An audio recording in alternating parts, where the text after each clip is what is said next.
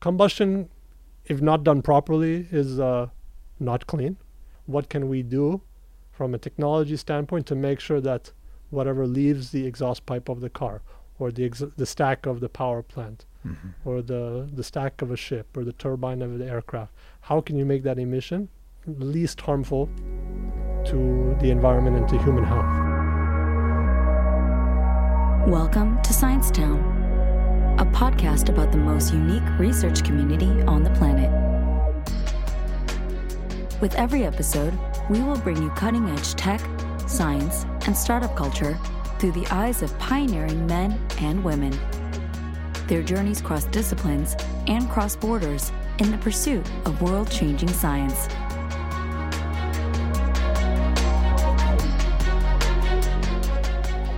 Hello, I'm Nicholas DeMille. And I'm Ben Stevens. Welcome to episode 5 of Science Town. In much of the world, cars are more than transportation. They're cultural artifacts, they're icons of cool, and unfortunately, the combustion engines that power them are contributing to the changing of our global climate. Stopping use of the humble combustion engine, while an easy answer, has proven much more difficult to implement. In truth, we all love the luxuries that the combustion engines of the world bring, even if we loathe the long term impacts. In this episode, we explore the middle way hybrid technologies, cleaner fuels, and the way forward for cleaner forms of combustion in the 21st century.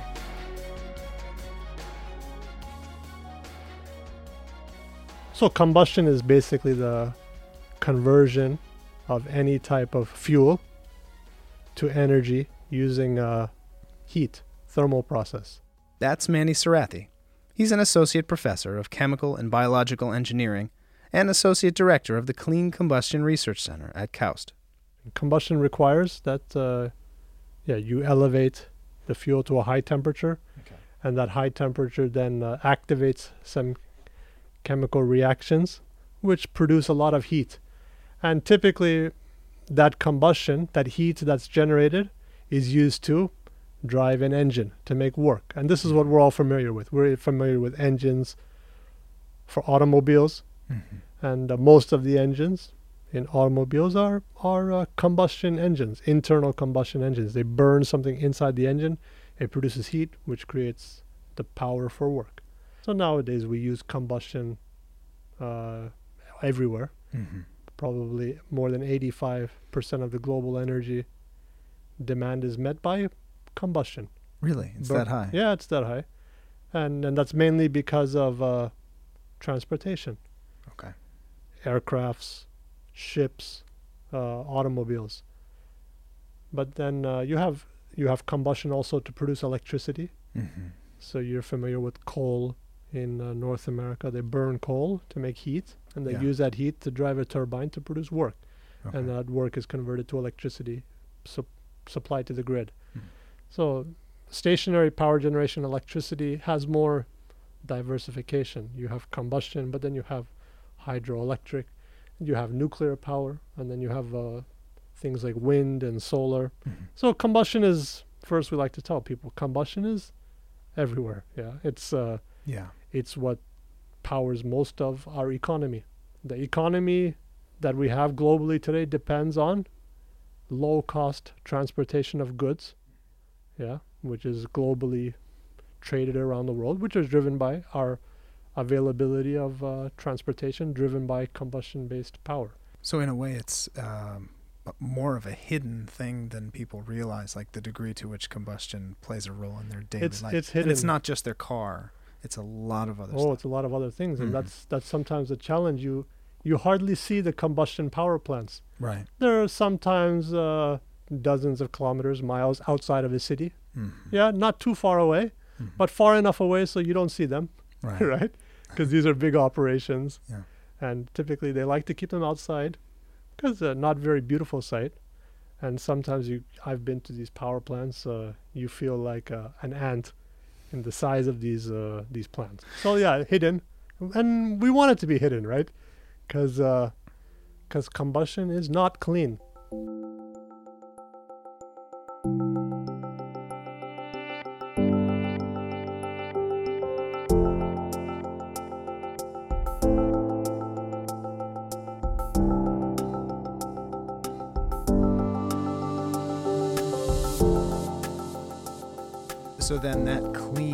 Aspect of it, Yeah. I'm, I'm sure that what you're doing as a researcher is you're saying there's X percent of efficiency, even if we change nothing about uh, the mode of generating energy or transportation.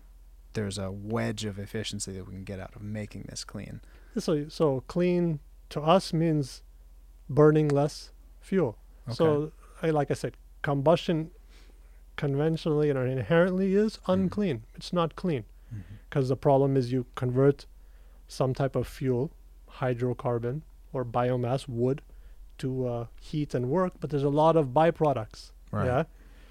The ideal products you can make are CO2 and water, but it's never the case where you make 100% CO2 and water. You always make some uh, particulate matter. You make some undesired uh, emissions like nitrous oxides. If Mhm. your fuel had sulfur, you make uh, sulfur-based emissions, and you make all kinds of unburned hydrocarbons. And Mm. these are harmful to human health. Yeah, right. they they they pollute the air. Right. So combustion, if not done properly, is uh, not clean.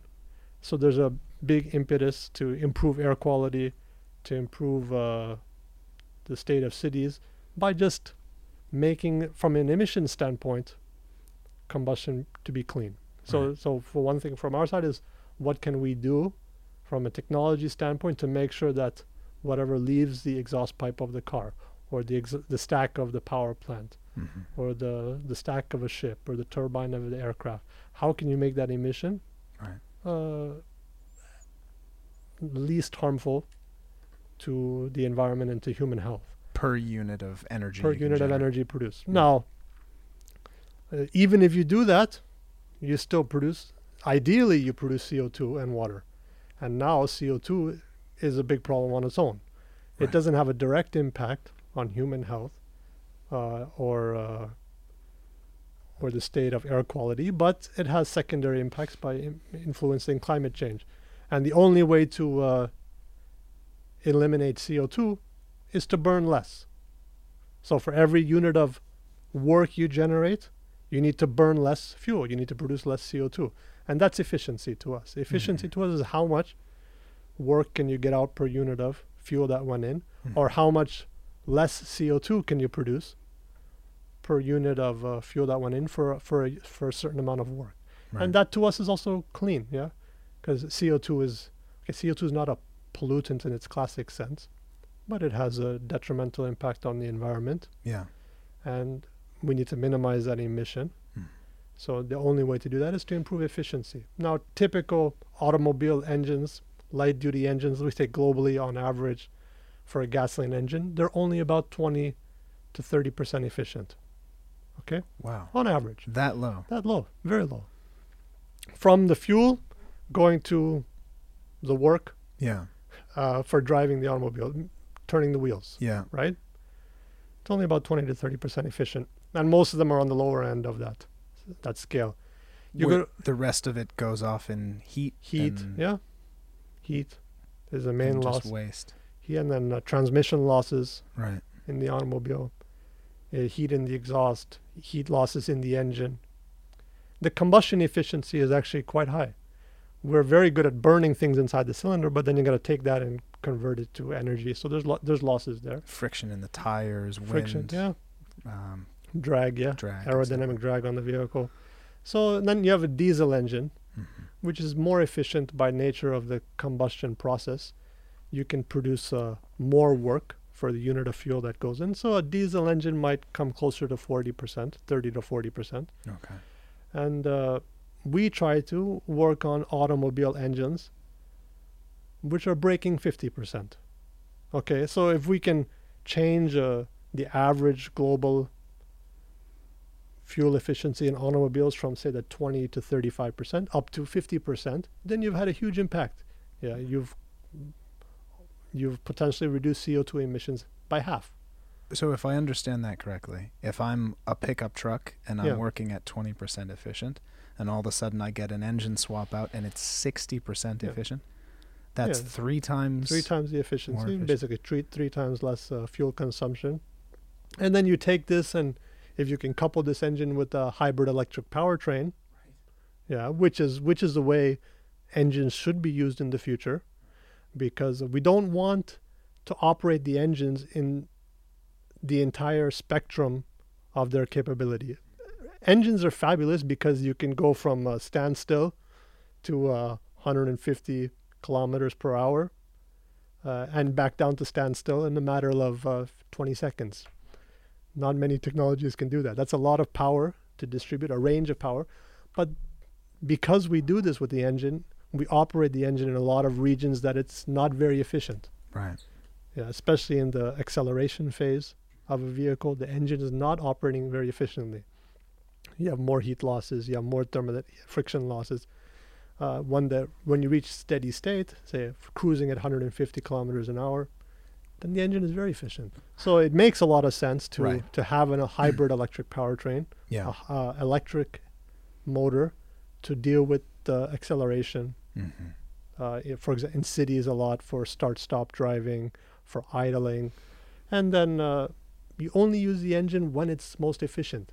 And now you're now you're talking about something that now rather than uh, three times more efficient, you're talking about an entire powertrain solution that's uh, five, six, seven times more efficient because you use the electric motor where it's uh, places where the engine is on average less efficient, and then the engine can easily operate 50, above 50, 55% efficiency as if it's uh, a very narrow operating range for the device. So so we've had the combustion engine for 150 years, right? Mhm. At Yeah, least. it's about 150 years. um, why has it taken us so long to get to this point? Is it just because it was cheap and easy to do it the way that we were doing it, as inefficiently as we were doing it, or?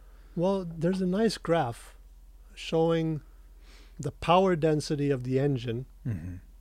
improvements over over time. So power density is how much an engine, say an automobile engine, is rated by the size of the engine. We might we might hear about a three liter engine, or a four liter engine, or a six liter V8 hot rod engine. Yeah. So this that's how that's basically the displacement of the engine, and the displacement is how much uh, fluid that the engine can move to produce work. Okay. So the displacement determines the power and the work output of the engine. So, and how do we rate that engine? We we talk about the displacement or the size, three liter, four liter, five, six liter, but then we talk about the horsepower. How much power does it put out? So, uh, you might talk about a 200 horsepower engine or a 300 horsepower engine. Now, in the past 60 years, the combustion engine has improved considerably. Actually the displacement so the amount of power per unit of displacement is uh, is phenomenal. Now, i don't have the i don't have all the details of that of this graph but it shows from the 60s to now. You know before we might have needed a 8 liter engine to put out 300 horsepower now we do it in a 2 liter engine but with technologies like turbocharging downsizing the engine a lot of modifications to the engine so the engine is for the same amount of power the size of the engine is much smaller and the amount of uh, fuel that's used is much less. So it's not to say that combustion engines have not improved. They've improved a lot. Okay. You might say the problem is that consumers demands a lot of power. Yeah. If if instead everybody was happy with a 100 or a 50 horsepower engine, actually we would be producing very efficient small engines for uh, 50 or 100 horsepower, but consumers demand 200 horsepower, 300 horsepower yeah, we do work with McLaren in Formula One. Right. They have a 1.8 liter engine that puts out 750 horsepower. You're kidding. That's, this is, you know 750 horsepower. Right. Now, so that that means we have technology that you can easily get a lot of power out of a very small engine. So just as long as uh, society and uh, consumers are happy with less power, we can. Uh, automakers will produce engines So that's the size of a Formula One engine. Yes. 1.7 liter. 1.8 liter up, yeah, Wow. and 700 horsepower. So it's putting out, yeah, you you typically think you need a very big engine like a Ferrari uh, V12 Right. eight liter engine to put out that kind of power, but you can. We have combustion technologies. So that so that thing is just all body and housing and frame under that you know shell. It's Yes, yes. I guess you look at it and you're like, wow, there's a jet engine under there, but uh, Yeah, but the engine is relatively small, Pretty small. and it's a hybrid, so it has it's uh-huh. uh, about 700 horsepower from a, from a combustion engine, and about 250 horsepower coming from an electric motor, all packaged together. It's almost a thousand horsepower. Wow. So technologies exist, and these technologies can and should trickle down to consumer automobiles. Mhm.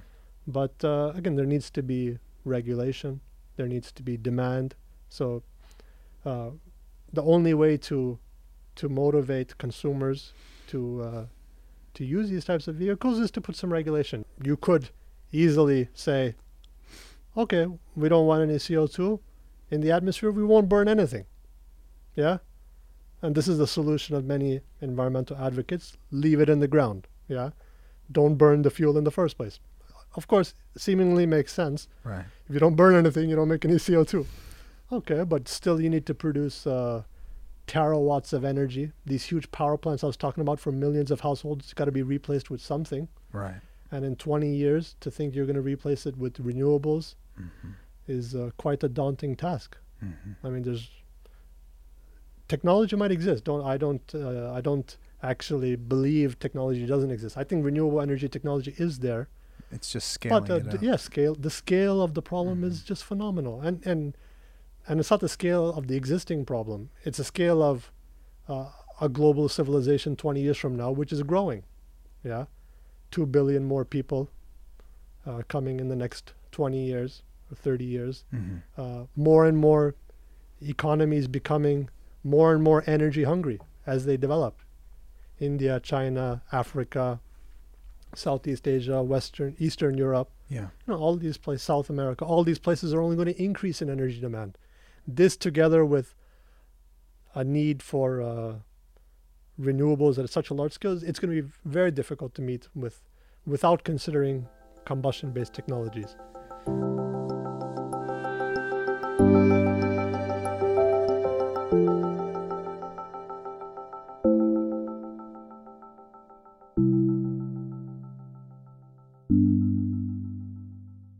Cutting edge tech, science, and startup culture.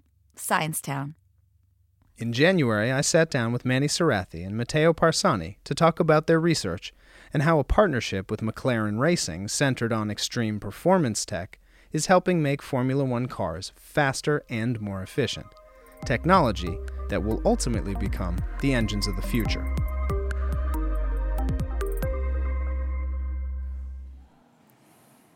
Hello and welcome to KAUST Live. We're coming to you from the Winter Enrichment Program. This year's theme is time, and here to speak to us about the science behind building a faster Formula One car is Matteo Parsani, Assistant Professor of Applied Mathematics and Computational Science, and Mani Sarathy, Associate Director of the Clean Combustion Research Center. Gentlemen, thank you so much for joining us. Thank you, Nick. Um, so in 2018, Kaust signed a five-year R&D agreement with McLaren. Um, tell us, how did that idea come about? Maybe, Mani, you can get us started. The way KAUST came on the radar for McLaren was actually through one of our prime partners, uh, Saudi Aramco. Okay. So that was, I think, in early 2017 is when, when they first heard about Kaust from uh, the CTO of Aramco. And then later in the year, in, in 2017, they actually made a visit over here. Uh, the chief business officer, John Cooper, uh, the race director at the time, the chief engineer at the time for the Formula One team, all came to Kaust and uh, they saw our facilities. Right. And then as, as they visited several more times in 2018, they, they came to realize Kaust has many things to offer, not only in the field of combustion, like uh, what our team works in, but also in applied mathematics, extreme computing, sensors, uh, machine learning, many different areas. So, Matteo, tell us a little bit about what CFD is in broad strokes and how that applies to um, making a car faster, essentially. Well, uh, CFD, i- i- it's an acronym for Computational Fluid Dynamics. And uh, it's, uh, what we do is solving a set of uh, physical equation uh, using a computer which describe uh, uh, the motion of particle of flow around object, around you know, anything we want. What we are trying to do with the McLaren is you know, um, try to advance the aerodynamic design for the next generation of Formula One car.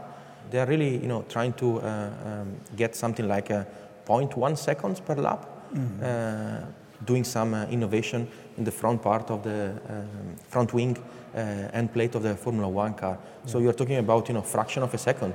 But if you multiply by, I don't know, 50 laps, this is going to be maybe one second or two second or whatever. And this can make really the difference between, you know, the first uh, position and, you know, maybe the fifth, the sixth, or the tenth one. Right, right. Um, then are you involved in the machine learning aspect of this too, or, or Uh, does it does it help you develop better algorithms? Like, does it maybe suggest routes to go in? Uh, yes, yes. So the, the idea is to fit to some kind of neural network, um, a data set, which uh, this data set will help us, you know, to uh, tell to the solver where uh, the solution is interesting and how to refine their, you know, the property of our solver to capture this uh, uh, flow feature, which might be interesting for McLaren, Right. uh, if you're talking about the Formula One car or for any other application where we want to apply uh, our solver. So that's one of the application. We have colleagues in uh, the Clean Combustion Research Center that can do computational fluid dynamics CFD simulations for combustion rather than aerodynamics, but on the combustion side. And then we have uh, groups like the group that I lead that develop chemical reaction networks to predict how a fuel would burn in an engine. So putting this all together in one place is quite rare, and that's what our center offers. Right. And that's one advantage that uh, McLaren found with, in partnering with us is they could come to one place where they could look at uh, experiments related to new types of fuels, even simulations, and thereby advance what types of fuels are being used in the sport. Um, I, th- I think one of the things that you actually work on is large eddy simulation. Is this part of that, of basically the chaos Yeah. of the system? Yeah. Talk a little bit So- about that. Wh- What McLaren is currently doing, they're using a, mm, a- very good model, which Mm-hmm. is used in industry, where they can have you know uh, six, seven, eight simulation per week. That means a turnaround 24 hour per, per simulation, Wow. and so they can test several configuration. But uh, uh, the level of accuracy of this model is limited. I think we Mm-hmm. really hit the limits of this model. So the next step is to go for a large eddy simulation, which allow to resolve better some physical feature inside the flow, and that will provide better knowledge of the flow field to design, you know, the aerodynamic part uh, of the car. So yes, that's what I'm interested in. Well, that's very exciting, and we really appreciate you guys uh, coming to chat with us about it. Best of luck with it.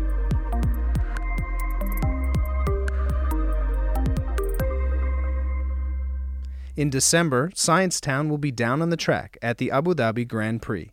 Subscribe to join us in the pits as we geek out on the tech behind some of the world's most powerful and efficient combustion engines.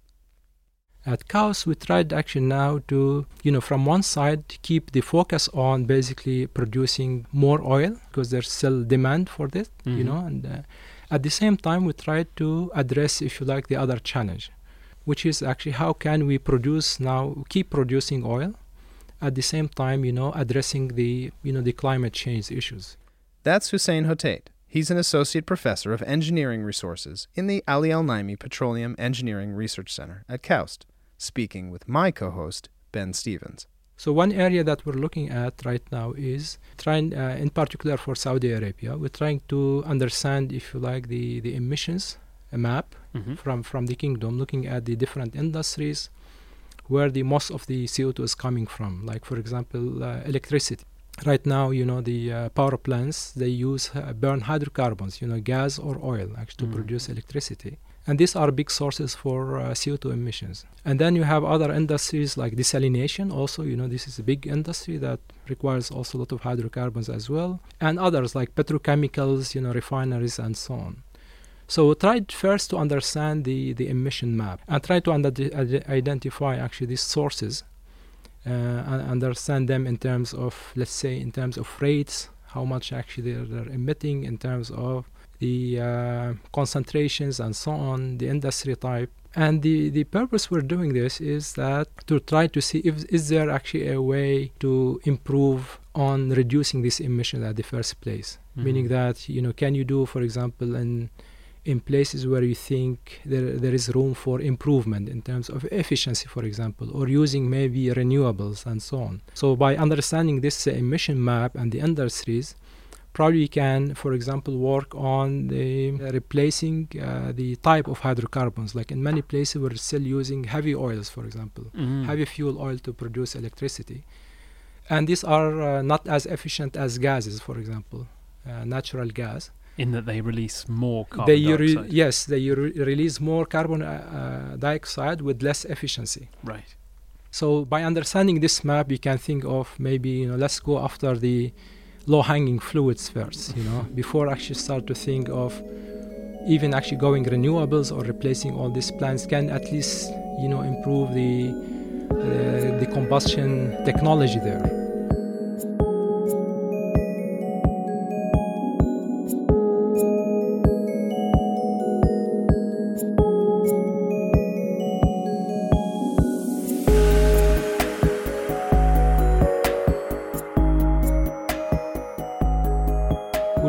Try to f- see if we can find the potential sinks for this this uh, emissions. And sinks meaning that actually bringing capturing this CO2 and uh, try to find if there are uh, potential subsurface reservoirs where we can entrap that CO2 and this uh, has both sides as well. From one side this could be you know used to uh, maybe enhance oil recovery you know uh, and also could be basically we use some what we call you know deep aquifers where we can actually just uh, you know entrap CO2 in abundant you know uh, saline aquifers in the subsurface.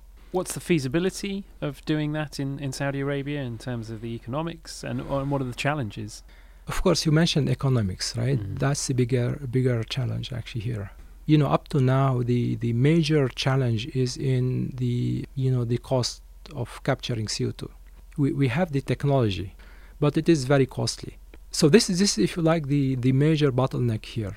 You know, how, how can you reduce the cost of CO2 capture? Now, in terms of handling CO2, meaning that you know, uh, once you capture it, we can compress it and at high pressure, for example, CO2 will be uh, will be liquid-like. It, uh, we call it supercritical CO2.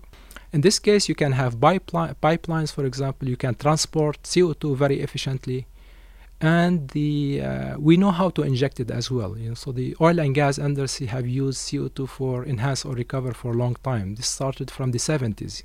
When you inject CO2 for enhance oil recovery, you have a business model. So Yeah. you have you can actually, if you like, pay for the uh, you know uh, CO2 capture cost and the transportation, but as a return, you can produce more hydrocarbons that you can, of course, sell and you know pay for the uh, cost of the CO2 capture.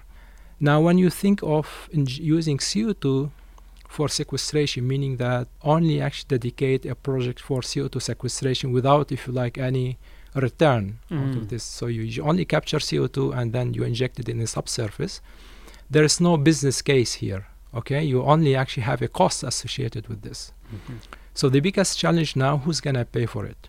Mm. Okay, do you translate that cost to the consumer? Do you put a tax there on CO2 on the consumer, saying that you know you're burning CO2, uh, sorry, burning uh, gas, then you have to pay actually for basically CO2 sequestration or CO2 uh, capture at some point. Well, this could be a solution, maybe a long term at some point, but you know, if you like, everybody now uh, worldwide is worried that this may impact the economy and the lifestyle and so on, right? For, for Mm. it. So, up to now, my opinion, you know, the governments at least, they may feel the urgency, but there's no action. I guess in some ways you're calling for a policy intervention which would see these companies that have essentially done the R&D about storing transporting CO2 being paid by other large corporations to store their the carbon that they have produced that's the kind of thing but that requires intervention doesn't it it requires a market it requires pricing and all those sorts of things and also consumer buy-in then on top of that yes. say you've you've maybe solved some of that you've you found an aquifer to put the carbon in Mhm. it's a, still a challenge f- to keep it there isn't it Of course, you know, as you mentioned, you know, what big issue right now is the policy, right, and the the economics and so on, right. Um, so this from one side, right, and then the other side you have the technical challenge, right. Uh, from technical point of view, we have a good handle of the whole, if you like, process from the capture all the way to the injection and the sequestration process. You know, Mm. We do this every day, including here, by the way, in Saudi Arabia. There's ongoing right. CO2 pilot uh, happening right now, and this has been going on for uh, since 2015. Mm. So the oil and gas industry has the experience, okay, on, mm-hmm. on doing this. But of course, you know, this doesn't mean that you know you don't have a risk, right, associated to it. So mm. when you entrap CO2 in the, these aquifers, CO2 will stay, you know, at high pressure of course, you try to not to over pressurize the, the subsurface, you know, and ma- making sure that you have the right rock in term, you know, that can entrap CO2, you know, prevent it uh, from leaking or flowing on the subsurface. So it is gonna be contained on the yeah. subsurface. But this, you know, there's always risk. If you if you have bad luck in selecting a, you know, a reservoir, for example, it may ha- it may happen, for example, that you have some fractures or some faults, and there is in this scenario there is a risk that CO2 may, uh, you know, leak and eventually end up in the surface, you know, and maybe.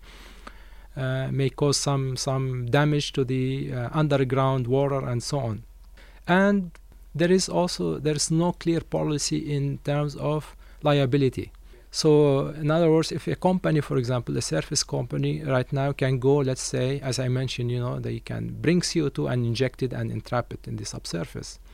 Say 10 le- uh, years later, CO2 start to leak. Who's mm-hmm. liable? Yeah. You see, and so on. So this is this is still not unanswered questions, you know, and worldwide, you know, people trying to put regulations there, right policy, you know, where they can, if you like, encourage the industry, the public sector, to basically step in and uh, take action as well, and uh, to do actually any change, you know, or any uh, measurable action on CO2. In my opinion, the oil and gas industry can play a big role here. They are the only industry, in my opinion, who has the experience, right, and mm. has the technology and the capability actually to to conduct this type of projects at big big scale. Great. Thank you so much for talking to me. All right, great. Thank you very much.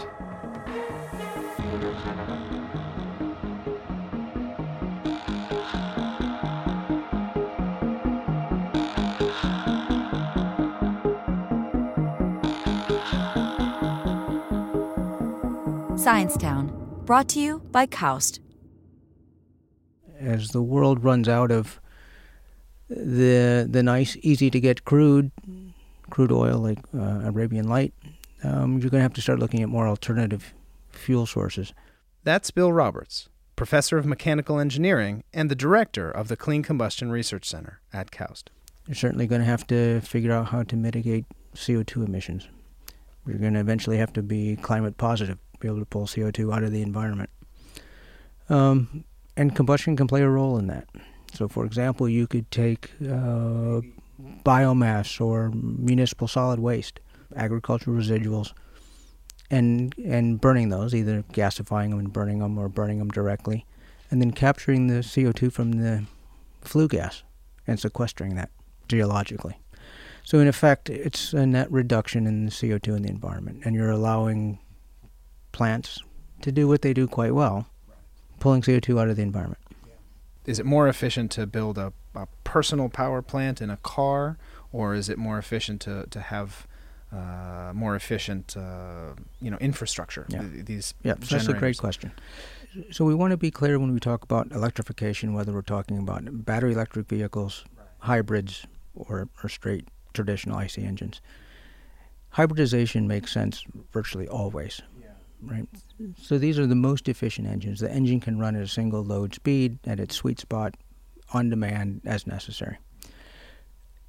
You have to be more careful when you start talking about how much battery capacity do I want to carry, right? And so you go to one extreme, and that's a battery electric vehicle.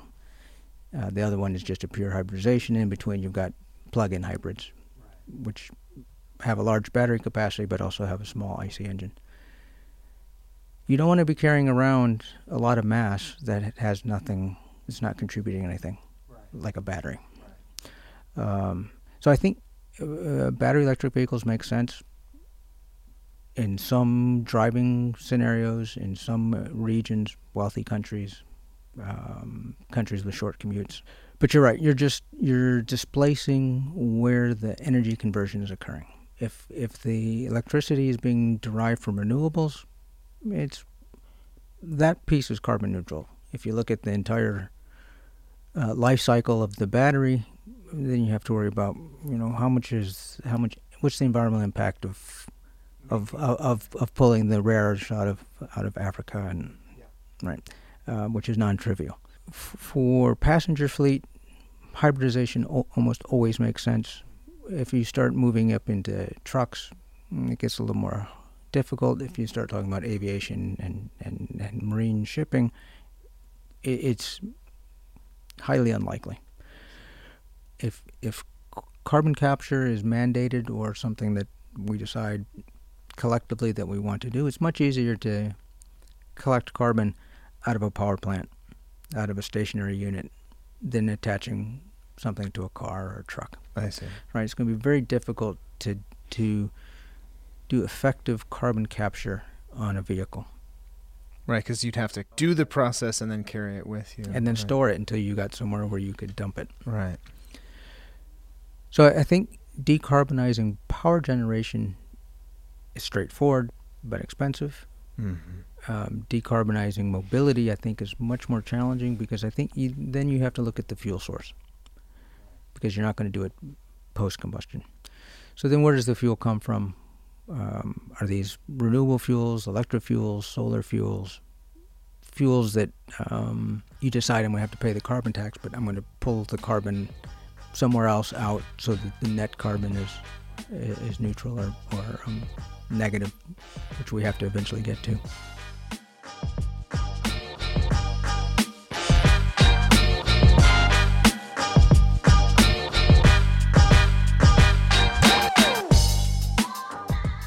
We were working with several in-kingdom companies. Cause, of course, uh, Saudi Aramco is one of our major partners. We're looking at um, again advanced gas, tur- uh, uh, advanced internal combustion engines and fuels and fueling strategies for efficiency and, and emission mitigation. The kingdom is also interested in um, a scenario where they pull a hydrocarbon out of the ground, strip the carbon off, put the carbon back down well, and then ship the hydrogen somewhere. Um, and and their countries, Japan and South Korea, have committed to a hydrogen economy. Um, but trying to ship hydrogen from the kingdom to Japan or South Korea is not easy. Yeah. What Uh, form d- yeah. does that take? So if you uh, typically they they can compress it to 700 atmospheres, about 700 bar, which takes a lot of energy.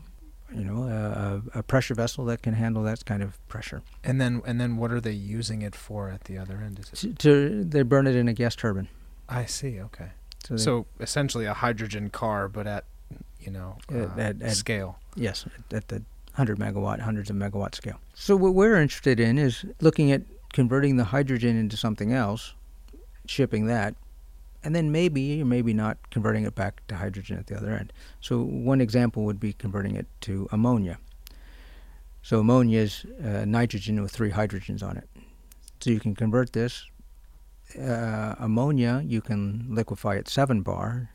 So now it's a hundred one hundredth the pressure and it's quite similar to petroleum, LPG, liquefied petroleum gas, in terms of pressure. So we we have a lot of infrastructure and technology built around these kind of pressure vessels. Ammonia is used a lot in in fertilizing manufacture, so we have an ammonia distribution network Yeah. set up, and we have the ability and the technologies to handle this. Mm-hmm. So w- one vision would be the you pull the hydrocarbon up out of the ground, you strip the hydrogen off, pump the carbon down well, convert the hydrogen to ammonia, Mm-hmm. Pressurize it, liquefy it, ship it, and then at point of use you decide how much of the ammonia do I want to convert back to hydrogen Mm-hmm. and how much do I want to burn as as ammonia? Because ammonia will burn. It's just by itself, it's not really appropriate um, as a gas turbine fuel. But if you take some fraction, Mm-hmm. convert it back to hydrogen, so now you have a mixture of hydrogen, nitrogen, and ammonia. Can that be a good fuel? Is it is it easier to burn if it's a much larger engine, like a marine engine? Probably not. I think that you will still want to convert some of that back to hydrogen. To hydrogen, okay. Um, and so these are the, the, the questions that we're looking at. You know, it's the it's the trade-off of where you put your energy Right. and uh, and what emission problems you cause. Mhm. Um, so there are several groups um, that are looking at this. Um, we have a, a workshop coming up in February on, on decarbonizing mobility, and um, this will be one of the fuels of, of interest that we talk about. So Yeah. we're so we're looking at heavy trucks, um, marine transport, and aviation, because I think the passenger fleet is pretty well in hand through hybridization, uh, hybridization, electrification, uh, small engines, downsizing. So it's that truck transport network that's going to be. I think that's uh, yeah, that's the hard part. I, I know you're a car guy, so have you seen uh, people have started taking Tesla engines and putting them in uh, in hot rods and things? No, I haven't, but but but you know this um, Formula E. These these cars are amazing, They're tremendous, aren't they? and my sister has a Tesla, and uh, you jump on the throttle and it's impressive. Right. I mean, the performance is really impressive. Yeah, do yourself a favor and um, go down a YouTube rabbit hole on Okay. this. Uh, Okay. Lots of um, sort of nerdy looking Teslas beating, beating uh, hot rods, which is funny. They, they are it's impressive. I I think uh, Elon Musk has done a great job with that. Wonderful. Thank you. Thank you. You're listening to Science Within your your team, you use what are called specialized reactors and shock tubes. Can you talk about what these are and why they're helpful? So, as I was saying, the combustion is a very complicated process. It involves heat transfer, it involves fluid mechanics, it involves chemical reactions uh, which happen, and all of these physical and chemical processes take place simultaneously in an engine or in a gas turbine. That's Aamir Farooq, KAUST Associate Professor of Mechanical Engineering, speaking with my co host, Ben Stevens. So, if you want to optimize the combustion process, then we have to decouple these processes and understand them individually and then optimize them individually.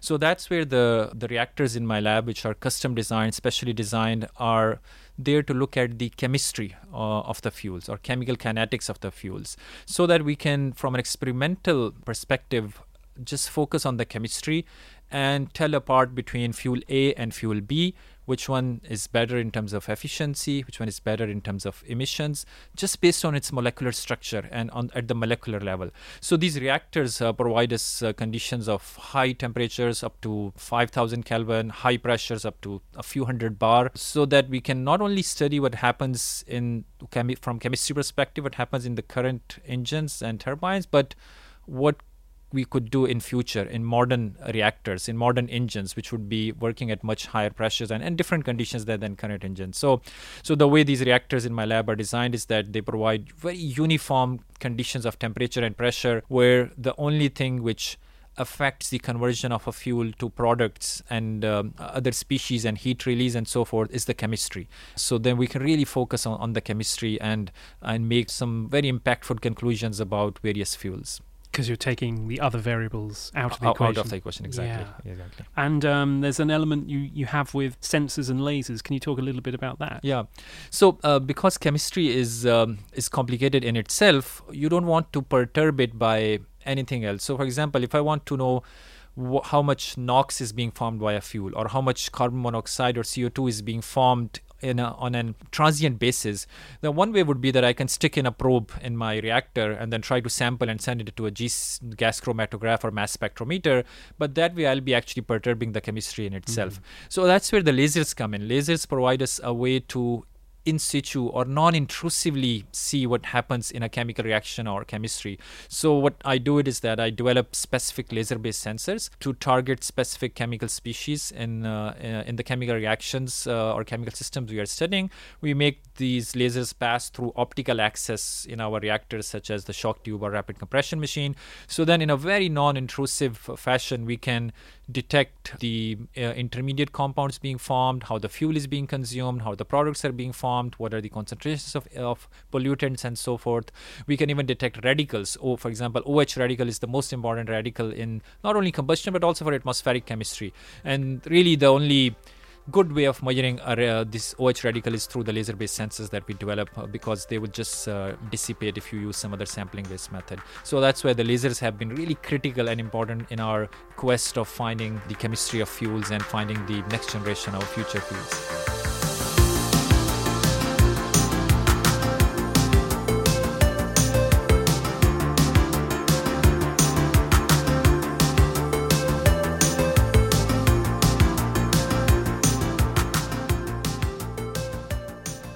Course, there's quite a big lobby that would say natural gas, oil should stay in the ground. Yeah. Obviously, there is skepticism. So, why can the combustion process ever really be clean? Why are we sticking with it? And what would your response Yeah. be to that? Yeah. I believe the future uh, solutions have to be a combination uh, um, of a number of technologies. Electric vehicles would definitely have a place in there. Uh, we have already seen in the power generation quite a bit of penetration of uh, power by solar and, and wind energy, and that's that is to remain there, and that is that is going to expand.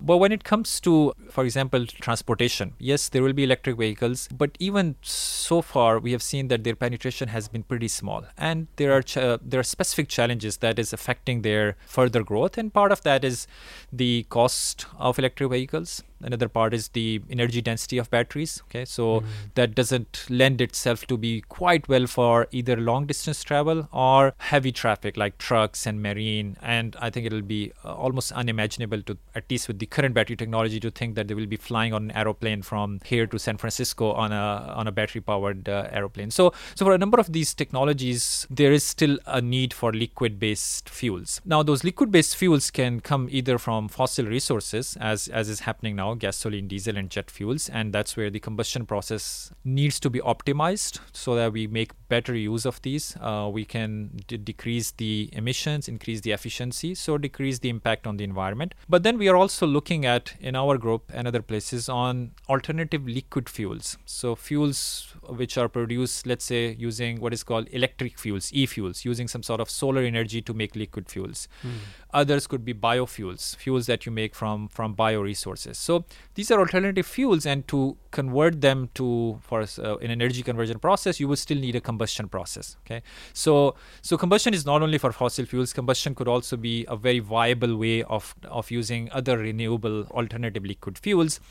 And in terms of can combustion really be clean? That's that's that's a very viable question. And in terms of clean, there are two aspects. One is the emissions which let's say harm our health. So this would include the NOx soot particles some other unburned hydrocarbons. Hmm. And for that the research and the actually the application in the industry has shown that you can make the combustion process to be quite clean by these after treatment systems if you optimize the engine and have these catalytic after treatment systems working in their best possible fashion and not sort of cheating like Volkswagen did, right?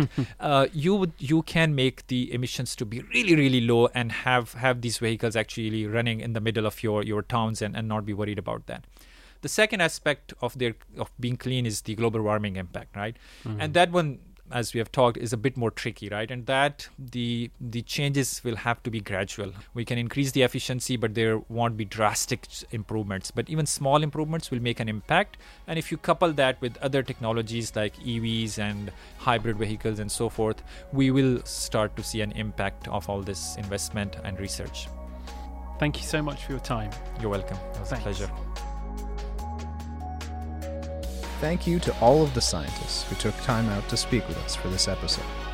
Science Town is produced by Mark Bowes, Alex Aries, and Ryan Yang Yang.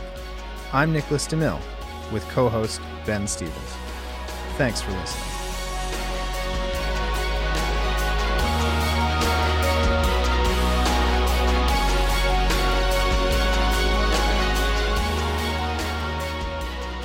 This podcast is a production of King Abdullah University of Science and Technology, also known as KAUST. You can find us on all major social channels, wherever you get your podcasts, and at sciencetown.kaust.edu.sa.